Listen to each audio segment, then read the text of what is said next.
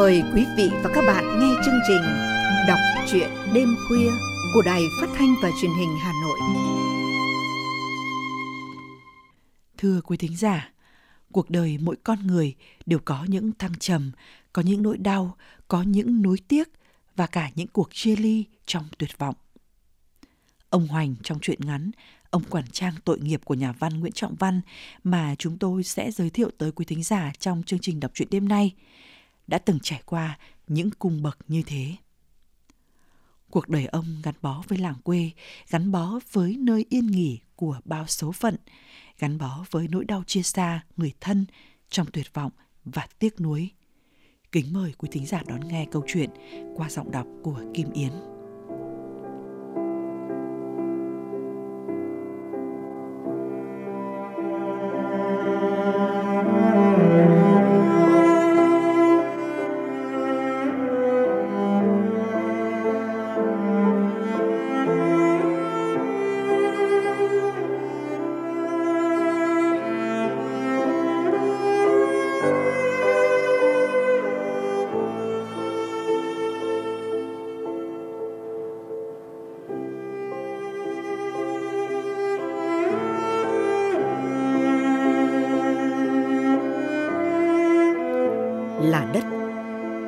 Bao giờ ông Hoành cũng mở đầu bằng một câu như thế, là đất.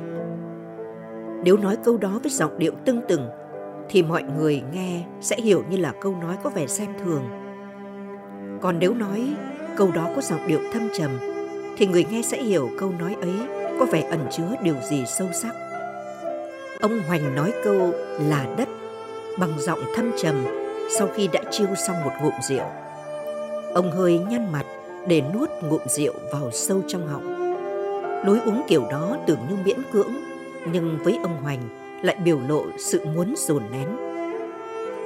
Là người giữ chân quản trang ở nghĩa trang của xã, ông Hoành không khi nào thiếu rượu. Rượu đám ma, rượu đám bốc mộ, rượu cúng tuần rằm.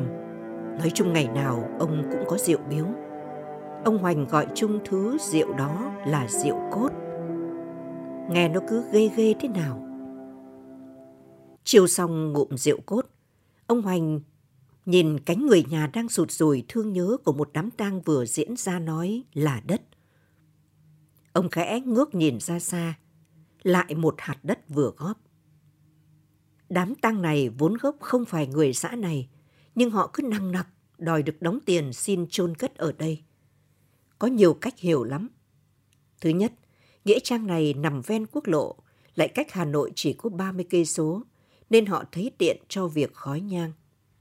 Thứ hai, điều này có khả thi hơn vì trong tương lai, cái xã quê ơi là quê này sẽ chuyển lên thành một thị xã.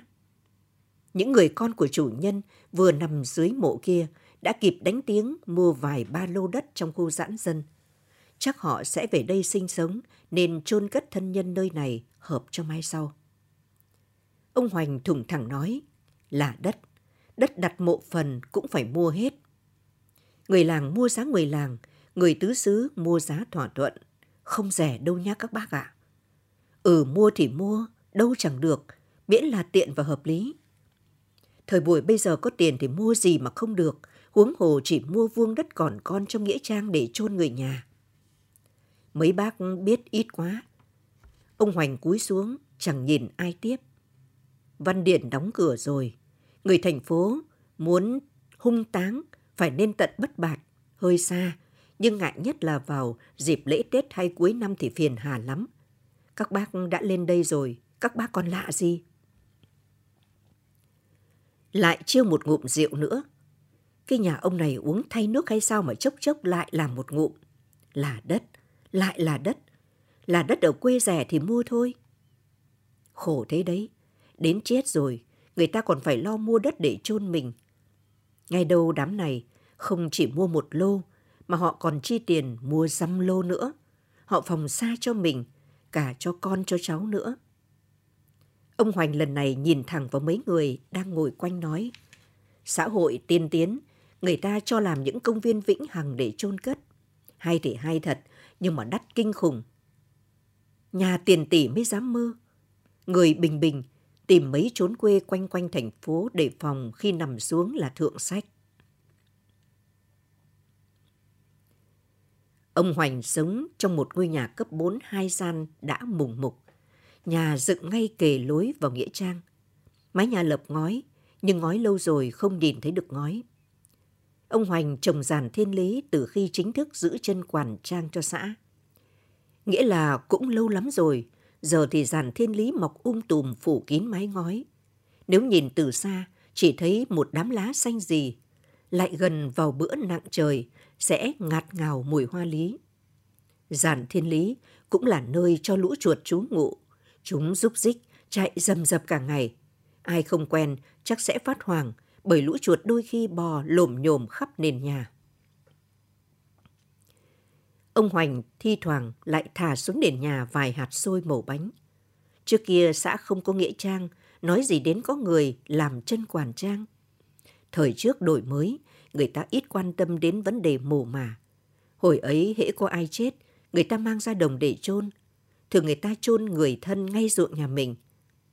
Chôn ở ruộng nhà mình chẳng phải phiền hà, lại tiện cho khi làm đồng cũng dễ trông coi. Nhưng đấy chỉ chôn ở ruộng phần trăm thôi. Cả cánh đồng và hợp tác xã, ruộng thẳng băng dài tít tắp cho mấy cày chạy, ai mà dám chôn. cày mất mộ như chơi ruộng phần trăm trở thành nơi hung táng. Ban đầu dành cho người nhà, sau nể bụng, dành cho cả những người trong họ, đôi khi cũng chỉ là cùng xóm cùng thôn. Luồng gió đổi mới thổi vào làng quê, cây ăn cái mặc trở nên dư giả hơn, nên xã cũng phải nghĩ tới chuyện quy hoạch nơi chôn cất cho nền nếp. Nghĩa trang xã hình thành từ mấy ô ruộng phần trăm kề con đường nối thôn 1 với thôn 2, cái chức quản trang ra đời và ông Hoành là người giữ chân ấy từ buổi đầu. Là đất, ông Hoành chậm rãi nói, đất quý hơn vàng, không lẽ lồn nhồn mộ với mộ. Các bác ít về nên thấy nghĩa trang khang trang bể thế, biết đâu hồi đó khó bắt dân làm theo. Ông Hoành nói cũng có cái lý đúng, ví dụ như để chuẩn bị cơ sở vật chất cho bước lên thị xã. Nay mai, xã đã đề ra nhiều mục tiêu phấn đấu. Khu trường học vốn nằm dài rác ở mấy thôn được dồn về trung tâm xã. Chỉ khổ lũ trẻ mấy thôn bên Bắc, con đường quốc lộ, chúng đi học như đánh liều với tính mạng. Từng chiếc xe container to đùng, cao lênh khênh, dài thun thút chạy rầm rập đến hoa cả mắt. Năm kia, có con bé học sinh lớp 9 bị đưa ra tòa xử vì lỗi qua đường. Để tránh, con bé đang cố băng qua đường Chiếc xe ô tô chạy hướng Hải Phòng lên đánh lái va vào mấy người đi xe đạp. Có người chết vì tai nạn giao thông là phải có lỗi vi phạm của con bé lớp 9. Nó bị xử tù treo mấy tháng, làm trễ cả kỳ thi vào cấp 3. Rồi khu chợ nữa, không thể để chợ họp tùy thích. Không chỉ để mấy bà nhà quê ngồi vạ bán răm ba mớ rau với vài mớ cá. Xã cho xây chợ khá quy củ, có thu thuế kinh doanh hẳn hoi, có người quét chợ hẳn hoi, nhưng có ma nào chịu ngồi trong chợ mới đâu. Dân nhà quê kiếm quanh được mấy đồng lẻ, không dễ để họ móc ra nộp thuế. Là đất, đất Nghĩa Trang cũng lên giá. Riêng cái chuyện này thì xã làm được. Ông Hoành khẳng định, phú quý sinh lễ nghĩa mà, lại con gà tức nhau tiếng gáy nữa. Nhà anh xây mộ to ư, nhà tôi cũng làm to thêm phần mộ. Các bác ít về không gặp thôi, Đấy, hôm kia, có nhà xây mộ, cao chắn hết tầm nhìn của mộ nhà làm trước. Họ cãi nhau âm mỹ, xã cũng chịu. Cuối cùng chỉ có mỗi cách là nhà kia con cháu góp tiền xây cao hơn cho bỏ tức. Giờ thì khu Nghĩa Trang như một công trường, gạch cát xi măng ùn ùn trở tới. Ông Hoành lại thêm cái chân cai xây dựng nên tất bật suốt ngày. Chỗ này người gọi cát, chỗ kia người nhờ mua gạch ốp. Thời buổi lạ thế đấy, người chết có khi còn được ở sang hơn người sống. Thời buổi lạ thế đấy, có nhà xây mộ to năm trước, năm sau người nhà lên chức, Mộ càng to, dường như càng có phúc. Quy hoạch khu Nghĩa Trang là thành công lớn nhất của xã. Là đất, nói các bác đừng cười, tôi cũng được ăn quả đút đấy. Ông Hoành tủm tìm làm ngụm rượu cốt, rồi vẫn cái điệu bộ ngồi trầm ngâm thêm. Họ nhờ tôi xí hộ đất hoặc tôi ngơ đi cho họ khoanh vùng xây tường xây bệ. Là đất mà. Rồi ông nói như tự hỏi, tôi có sai không nhỉ? Mà chắc chẳng sai, vì nếu sai, người ta đã bóc cái chức này từ lâu rồi. Học xong cấp 3, cũng là lúc miền Nam được hoàn toàn giải phóng. Anh Hoành đậu vào đại học. Sự học của anh khá suôn sẻ, ngoại trừ hồi đầu kỳ 2 năm lớp 10, anh Hoành suýt bỏ học. Lý do cực kỳ buồn cười, hồi đó thanh niên nô nức nhập ngũ, lại tập trung vào lứa học trò cuối cấp. Anh Hoành đi khám nghĩa vụ, nhưng đến chỗ tập trung thì bị thải về. Người cao, chưa đầy 5 mét, cân nặng chưa được 40 kg. Anh Hoành bị loại cũng đúng, nhưng phải quay trở lại lớp học, thấy vắng điều hưu. Chỉ còn toàn mấy đứa con gái, chúng nhìn anh Hoành mà khinh ra mặt. Chúng nghĩ anh Hoành là loại người hèn nhát, loại người không dám ra trận, loại người chỉ như mấy đứa con gái. Nhục quá, Hoành định bỏ học, nhưng khổ nỗi anh lại là người hiếu học và học được nên không nỡ ngồi nhà. Anh bỏ qua mặc cảm vì thực ra anh đâu có lỗi mà cắm đầu học và học tốt. Anh đỗ vào Đại học Thủy Lợi ngành công trình. Đến năm thứ hai đại học, anh được cử sang Liên Xô học tiếp. Anh sang Liên Xô đầu như năm 77 hay là 78 gì đó.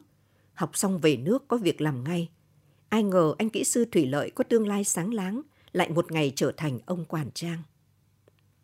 Đẩy chiếc can đựng thứ rượu cốt vào góc nhà, ông Hoành đứng dậy bước ra cửa. Ông cúi đầu, mới ra được cửa vì cửa nhà trăng chịt cành với lá thiên lý. Chắc chỉ trận mưa rào nặng hạt là mái nhà sẽ sập.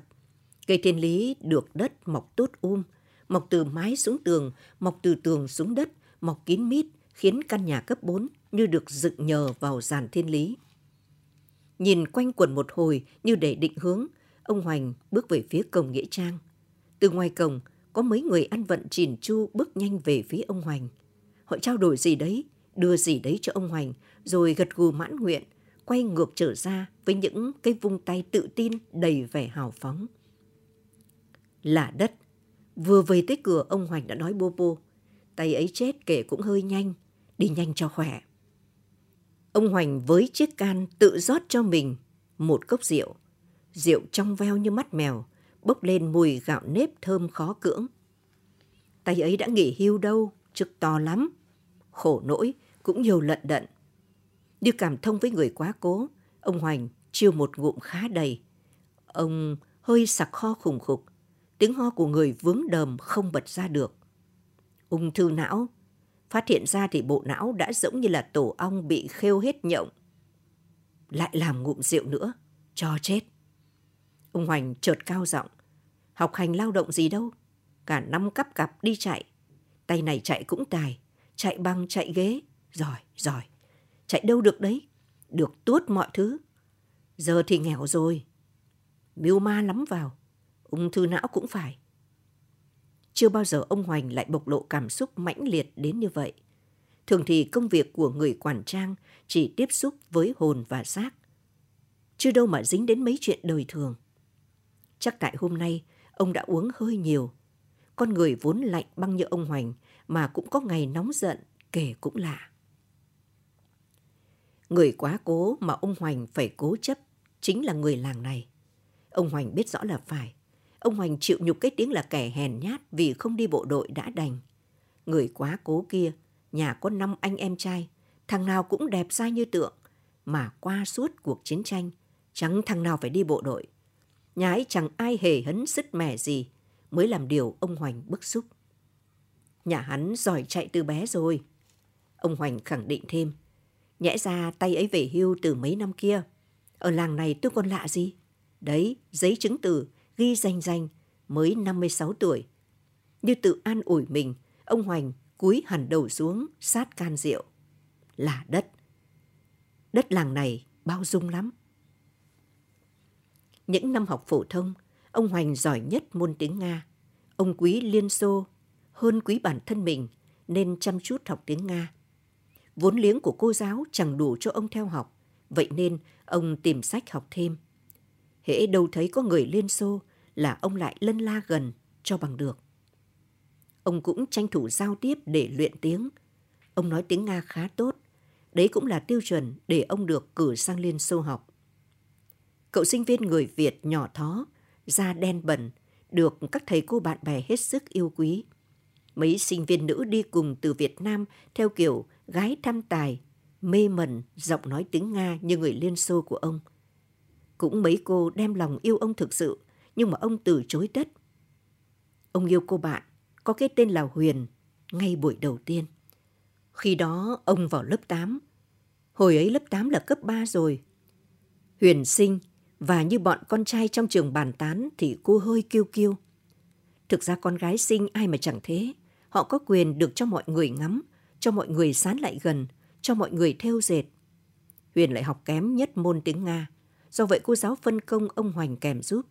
Ông coi đó là phần thưởng quý giá nhất mà ông có được. Nó còn hơn hẳn tấm bằng khen ông đạt giải nhất kỳ thi học sinh giỏi tiếng Nga cấp huyện. Những buổi học kèm cho Huyền đã làm ông Hoành thêm ngây ngất cô bạn cùng lớp. Huyền da đen, nhưng đấy là cái đen do bố mẹ để lại, vì cô là học sinh có bố mẹ là người miền Nam tập kết. Huyền càng xinh hơn khi vào năm lớp 10, nước da đen giòn cùng bím tóc, tiết sam. Làm cậu bạn học mê mệt. Họ thân nhau ban đầu chỉ là bạn cùng lớp, học cùng nhóm. Mãi đến khi ông Hoành được sang Liên Xô học, Huyền mới tặng ông một nụ hôn đánh dấu cô chính thức đồng ý để ông Hoành yêu. Hóa ra, Huyền cũng yêu Hoành lâu rồi, nhưng cô còn phải thử thách đã. Hồi đó trai gái yêu nhau kiểu gì cũng phải thử thách nhau. Thử thách xem người ta có thực lòng yêu mình không hay chỉ yêu chơi bời. Thử thách xem người ta có ý chí nghị lực không hay chỉ mê muội nhăng nhít. Thử thách xem người ta có chịu được thử thách không. Đối với họ đã yêu là phải thử thách, chứ không yêu kiểu như là vồ lấy nhau như bây giờ. Đúng là yêu đương thời trước lắm gian nan, nhưng lại vô cùng lý thú vì được chờ và đợi, nó lãng mạn lắm. Tình yêu của chàng lưu học sinh nhỏ con, thông minh, nói tiếng Nga như gió, đang ở tận phương trời Âu với cô sinh viên ngành tài chính ở trong nước.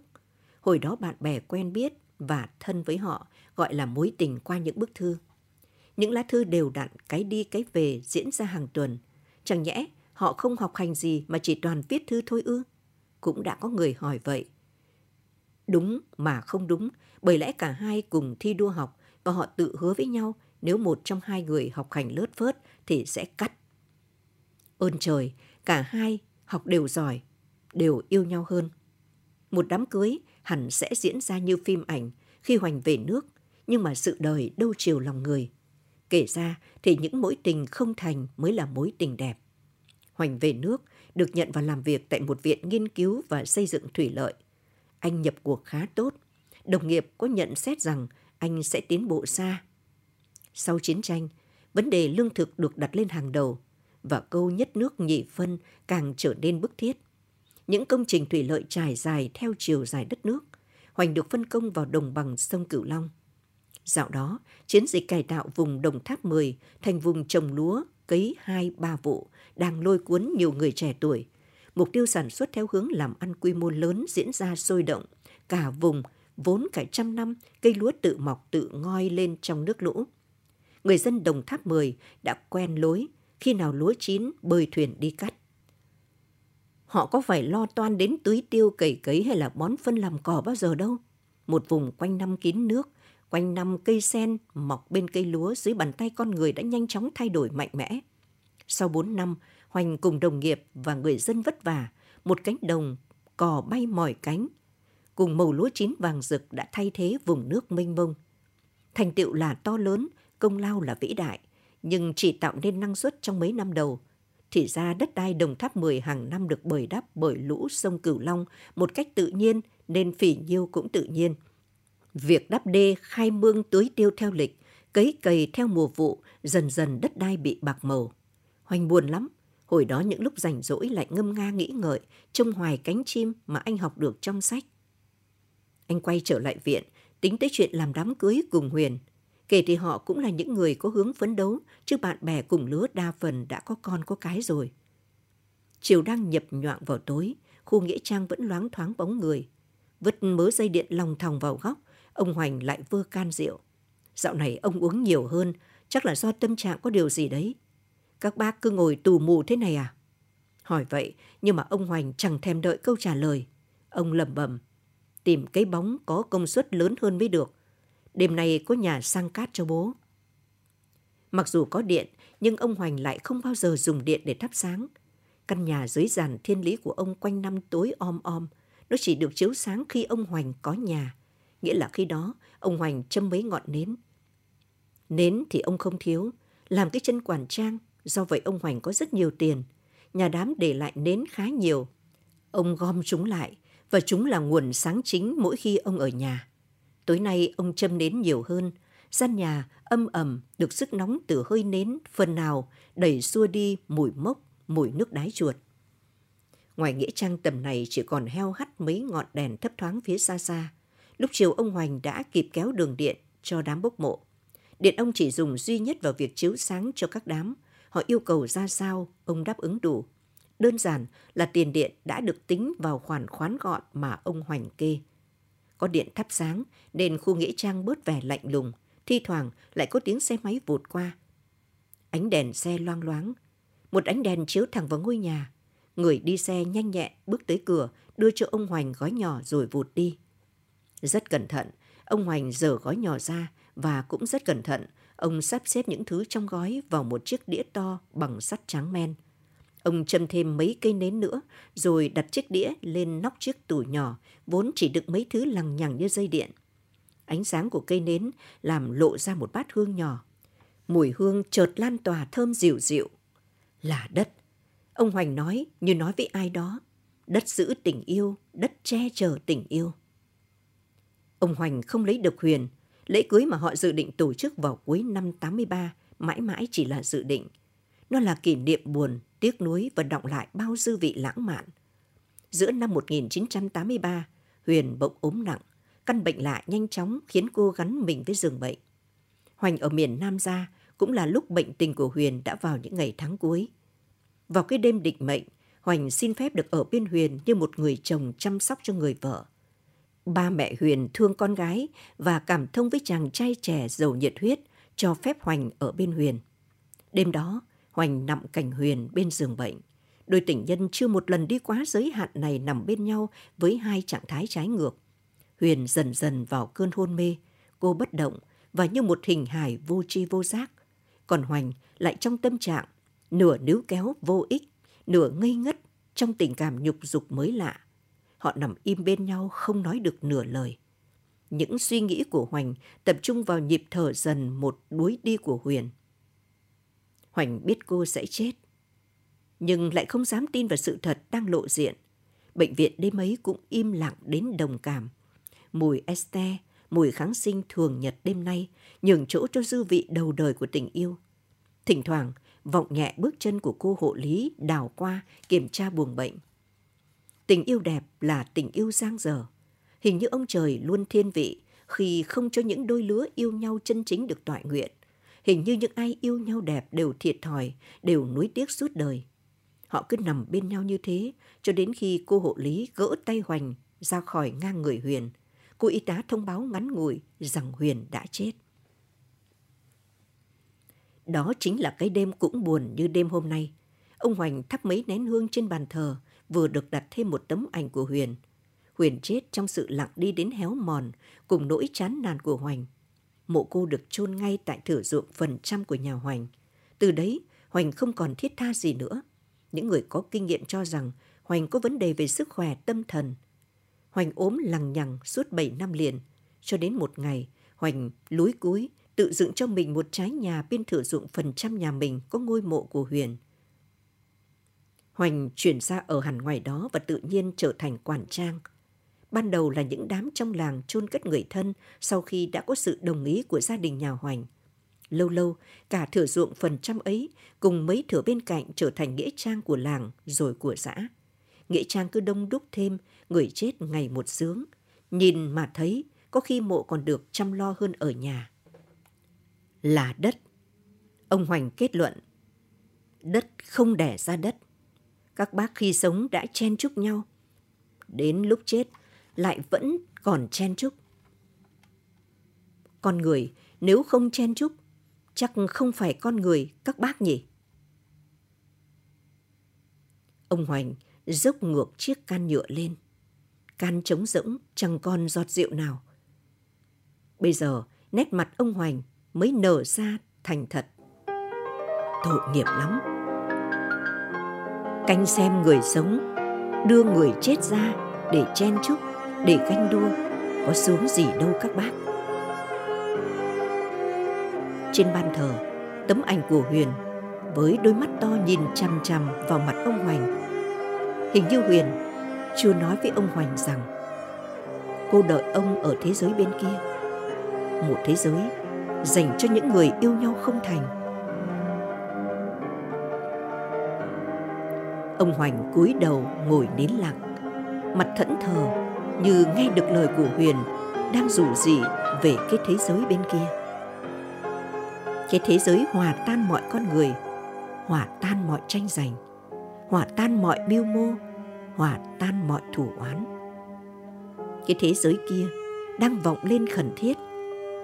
Chỉ có đất là muôn thuở.